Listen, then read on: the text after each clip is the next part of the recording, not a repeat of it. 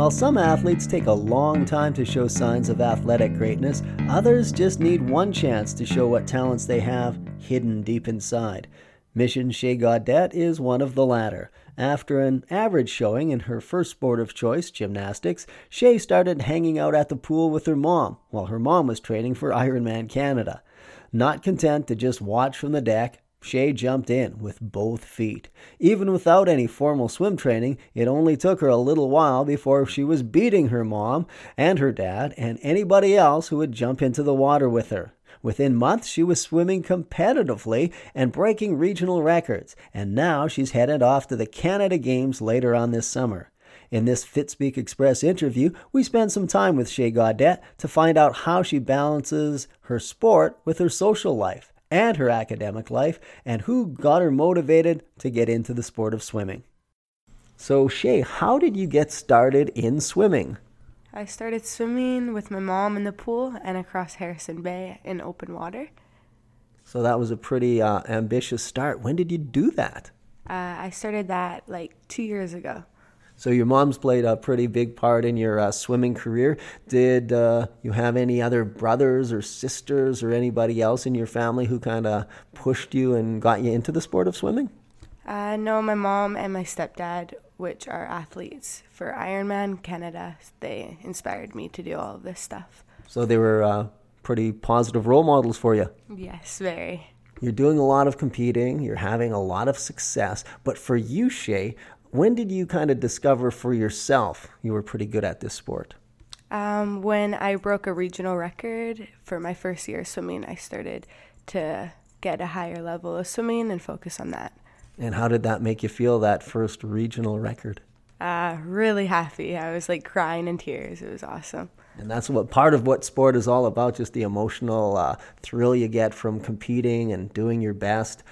What kind of a time commitment? Because you're a grade nine student, so you've got a full course load, but you've also got this almost like a part time job, which you call competitive swimming. So, what kind of a time commitment does that sport have for you? Uh, very busy. I swim six times a week, three times in the morning at 3:30 a.m., and then Monday, Wednesday, Friday, three hours. How many hours would you estimate that is a week that you're in the pool? Uh, that's 14 hours a week in a pool. That's why I asked the grade nine student.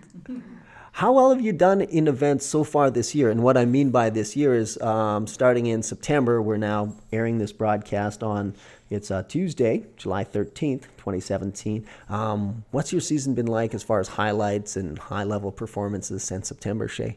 Uh, super busy. I made double A championships, and from there, I tried to make triples, I missed that, and then I made Canada Games team. So from there, I go to, in August, I go to Canada Games and represent Canada there. Amazing. So you've done some big races already this year. What sort of regional competitions or maybe uh, Western Canada competitions have you been involved in? I made Western Championships and then I from there I made double A's and that's it. Going into grade 10, if all goes well, and I suspect they will, you've got three more years of high school, but looking looking ahead in the future, put yourself 3 years down the road, where do you see yourself in in swimming? Uh, well, I want to see myself in the Olympics in 2020. So you've got a specific uh, year in mind already. yes, very big. What's the toughest thing about being a high level swimmer? For you? Uh, probably the dedication as well as schoolwork on top of that is really busy for me and hard. But what do you do? Are you one of these people who has no problems with getting motivated? Because it sounds like there's a lot of sacrifice. I bet you most people of your age they're not getting up at 3:30 in the morning to go to another city to do a swimming practice but but for you what are some of the challenges that you face in your swimming career? Probably the sleepiness at 3:30 in the morning and jumping into that cold water. That's very hard, but I managed to do it and it's fun, so I continue to do it. That's well, as long as you're having fun and you're performing well, I'm sure it's uh, worth the sacrifice for you, along with the family around you. How do you manage, though? I mean, you've got a full time commitment as a high level swimmer, plus you've got all the things that a grade nine student does and uh, as a teenager does. How do you manage keeping a balance in all of these different things? Well, my teachers, they're really, they know what I want to do, so they really help me out with my schoolwork, so I stay on top of that. But that's pretty much it. And how do you think other students or your friends see you in school? They, I mean, the uh, what I mean by that is the s- students, uh, friends of yours who who are not competitive swimmers as well. Um, they see me as a very hardworking athlete, and they like motivate me as much as possible, which I really love. So they're not trying to pull you off track to do silly silly things that you shouldn't be doing. No, not at all. And your mom is smiling and she's so relieved because things could be so different. Um, do you have any heroes or role models in the sport? Uh, yes, my mom, as well as a Olympic athlete, 17 year old Penny Oleksiak. It's always important to have role models, both your own age and, and of course, having your mom as a role model is amazing. What three words do you think best describe you as a swimmer?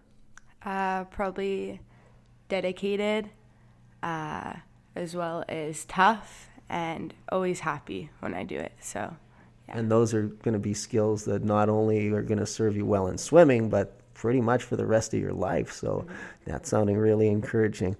Here's maybe a tougher question.